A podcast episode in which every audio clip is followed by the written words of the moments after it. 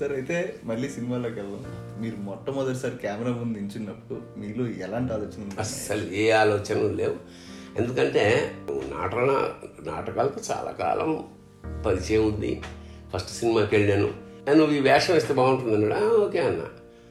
నేను అసలు ఫస్ట్ సినిమాలో రెండు వేషాలు వేసాను కంచుకోవచ్చు అని నేను రాసిన సినిమాలో నేను రెండు వేషాలు వేసాను ఒకటేమో కామెడీ ఏదో నువ్వు వేవే అంటే వేసేసాను. ఒకటి ఓల్డ్ క్యారెక్టర్ రాకపోతే వెయిట్ చేసే టైం లేక అది కూడా నేనే అంటే వెరీ ఫస్ట్ ఫిలింలోనే రెండు వేషాలు. డబల్ రోల్ మీకు అంటే అవకాశాలు మీరు మీ టాలెంట్ని ప్రూవ్ చేసుకుని కొద్దీ వచ్చేవి కదా సార్. అవి అందిపుచ్చుకునేటప్పుడు మీ ఆలోచన శైలి ఎలా ఉండేది సార్? అంటే నాకు నటన పెద్ద కొత్తగా అనిపించేది కాదు. ఈసారి ఈ పాత్ర నెక్స్ట్ అది. నాకు రచన కొంచెం ఛాలెంజింగ్ అనిపించింది. నటన అదే ఆ పాత్ర వస్తుంది. మనకన్నా గొప్పవాడు బోర్డు మంది చేసేసారు. మనం ఆ స్థాయికి చేయగలమా? మనకి ఇచ్చిన పాత్రని ఎకనామికల్ సైకలాజికల్ ఫిజికల్ డైమెన్షన్స్లోకి మార్చుకొని కొంచెం ఎందుకు? Because I did my theatre arts అందువల్ల ఏమిటంటే ఒక పాత్ర ఇచ్చినప్పుడు దానికి ఒక చిన్న హోంవర్క్ చేసుకోవడం అనేది నాకు ఇప్పటికీ అలవాటు అనమాట సో అందువల్ల నేను సాధ్యమైనంత వరకు రియలిస్టిక్గా ఉండే ప్రయత్నం చేస్తాను. చాలా జాగ్రత్తగా అంటున్నాను రియలిస్టిక్గా అంటే ముందర రియలిస్టిక్గా ఉండాలి. అది బాగా ఉండడానికి చేసే ప్రయత్నం చేస్తాను అంటే రియలిస్టిక్గా ఉంది అద్భుతంగా ఉంది అని చెప్పట్లేదు నేను ఇంకా. అది ఇంకా మనం ఐఎమ్ ఆన్ ద వే ఇది మోడెస్టీ కాదు అదే చెప్పి ఫస్టే చెప్పాను నేను. బా చాలు ధరించదు ఈ వేషం. అన్నది ఎప్పటికప్పుడు కొత్త. మీకు అంటే థియేటర్ ఆర్ట్స్ చేయాలని ఎందుకు అనిపించింది సార్? బికాజ్ నా belong to theatre from the beginning నాటకాల్లోంచి వచ్చిన వాడిని కాబట్టి ఈ నాటకాలు సైంటిఫిక్గా కూడా ఎంత గొప్పగా ఉన్నాయి. వేరే వేరే ప్రపంచంలో ఎలాంటి నాటకాలు ఇచ్చేవారు రైట్ ఫ్రమ్ సొఫోక్లిస్ అంటే గ్రీకు నాటకాల నుంచి. అందులో మాకు చెప్తారు.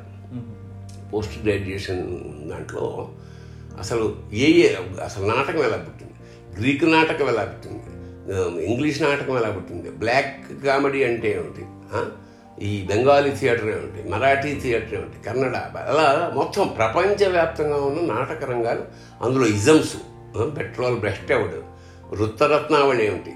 సో చాలా ఇన్ఫర్మేషన్ చాలా గొప్ప. అందువల్ల నేను ఆ ఉత్తర ఉత్తర ఆ చదువుకున్న తర్వాత నేను కొత్త కొత్త తరహా నాటకాలు రాయగలిగాను. Modern plays we our our particular మా నాటక సమాజం ఆ తెలుగు నాటక రంగంలో ఎక్కిలకి తెరదీసిన ఒకనొక సమాజం మరి అన్ని ఆల్ట్రా మోడర్న్ నాటకాలు వేసేవాళ్ళు ఎక్కువ మైమ్ ఆధారితం.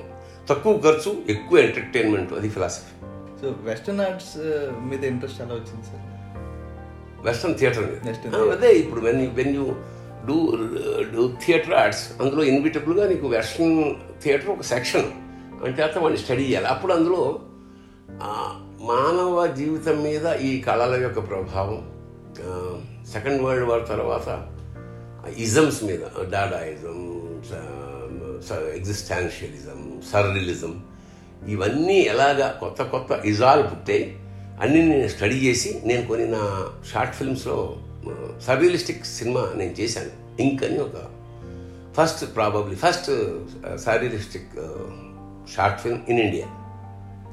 అంటే మనసులో అంతర్లీనంగా ఉన్న భావాలకి ఒక విజువలైజేషన్ చేయడం అనేది సర్రియలిస్టిక్. ప్యాటర్న్. Right sir. మీరు ఒకవేళ మిడిల్ క్లాస్ వ్యక్తి అనే ఒక మనిషి ఉండొచ్చు. మిడిల్ క్లాస్ అనేది ఒక మనిషి అయితే అతని గురించి ఎలా డిఫైన్ చేస్తారు అసలు మిడిల్ క్లాస్ అంటే there will be an little space again అంటే ఇంకొక ముద్దు ఉంటే బాగుండు. ఇంకొక ఆఫ్టీ ఉంటే బాగుండు. ఇంకొక చెప్పుల జత ఉంటే బాగుండు. ఇంకొక టీషర్ట్ ఇంకొకటి ఉంటే బాగుండు అనేది ఒక ఒక కొత్త కిక్ ఇస్తుంది. అంటే ఆ పూడ్చుకోవడమే జీవితం. అన్నీ నిండిపోయకుండా మజా రాదు. ఏమీ లేకపోయినా మజా రాదు. మన కొన్ని ఇంకొన్ని వస్తాయని ఆశ. అది అది బ్యూటిఫుల్ ఆ మధ్య తరగతి. అందుకని నేను I I always say I want retain the fragrance of middle class culture నేను మధ్యతరగతి పరిమళాన్ని సదా ఉంచుకోవడానికి ప్రయత్నం చేస్తాను. అల్టిమేట్ సార్ అసలు ఇది అసలు చాలా కొత్తగా అనిపించింది. Amazing sir.